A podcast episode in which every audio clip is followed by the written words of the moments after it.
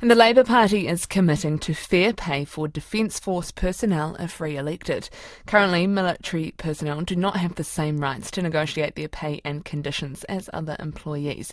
The policy announced today would have the Remuneration Authority independently set fair rates and allowances for those in uniform.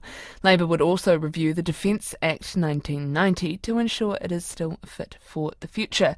Earlier, I spoke to Defence spokesperson Andrew Little at the moment, um, the paying conditions for Defence Force personnel is really um, the responsibility of the Chief of Defence Force and to some extent the Minister of Defence of the day.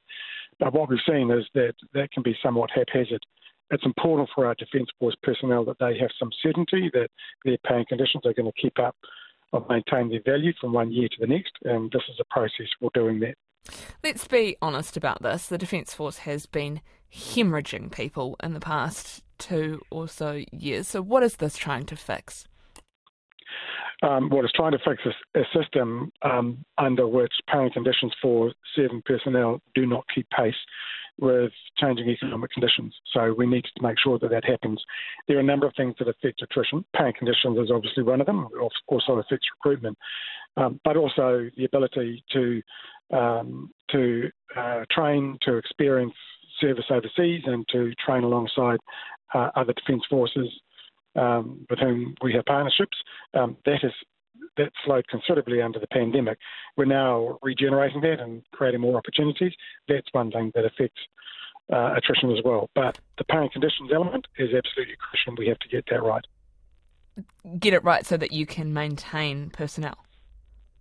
Um, maintain personnel, but also that Defence Force personnel know that the nature of the work that they do, which ultimately is to be available to be put in danger, is, is properly valued and understood and they're remunerated appropriately.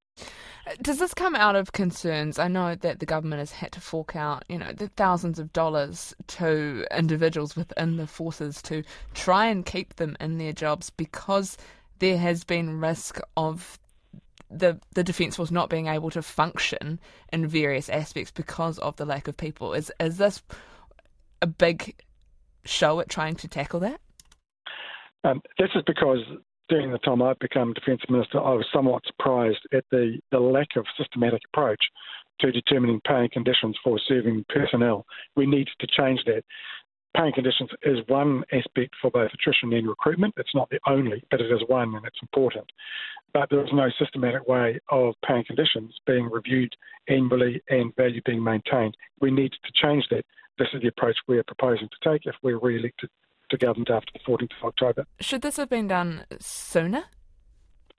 Uh, well, other countries have had arrangements like this in place for some years. Um, the reality is, we've seen it now, and we know that we need to do better at maintaining paying conditions for serving personnel. This is a way of doing that. Probably needed to do better a couple of years ago before the uh, patrol vessels and in, and the P3K2 Orions were, were put into retirement early and, and various vessels weren't able to be used to, because of the lack of staff.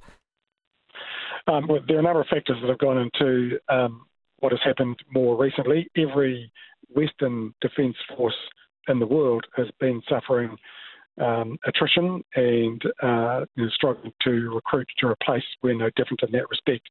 Um, what we do have to do is look at the totality of our systems, look at what we can improve. This is an improvement that we can make, and that the Labour Party is promising to make if we elected to government.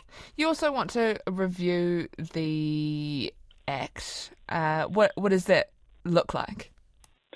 The Defence Act is 33 years old. Um, it was conceived at a time when know, conditions were different. A fundamental principle is civilian oversight of our military. We need to make sure that our Defence Act uh, meets that requirement, but is also otherwise fit for purpose in the 21st century. So a review, I think, is warranted at this point. That's Labour's Defence spokesperson Andrew Little.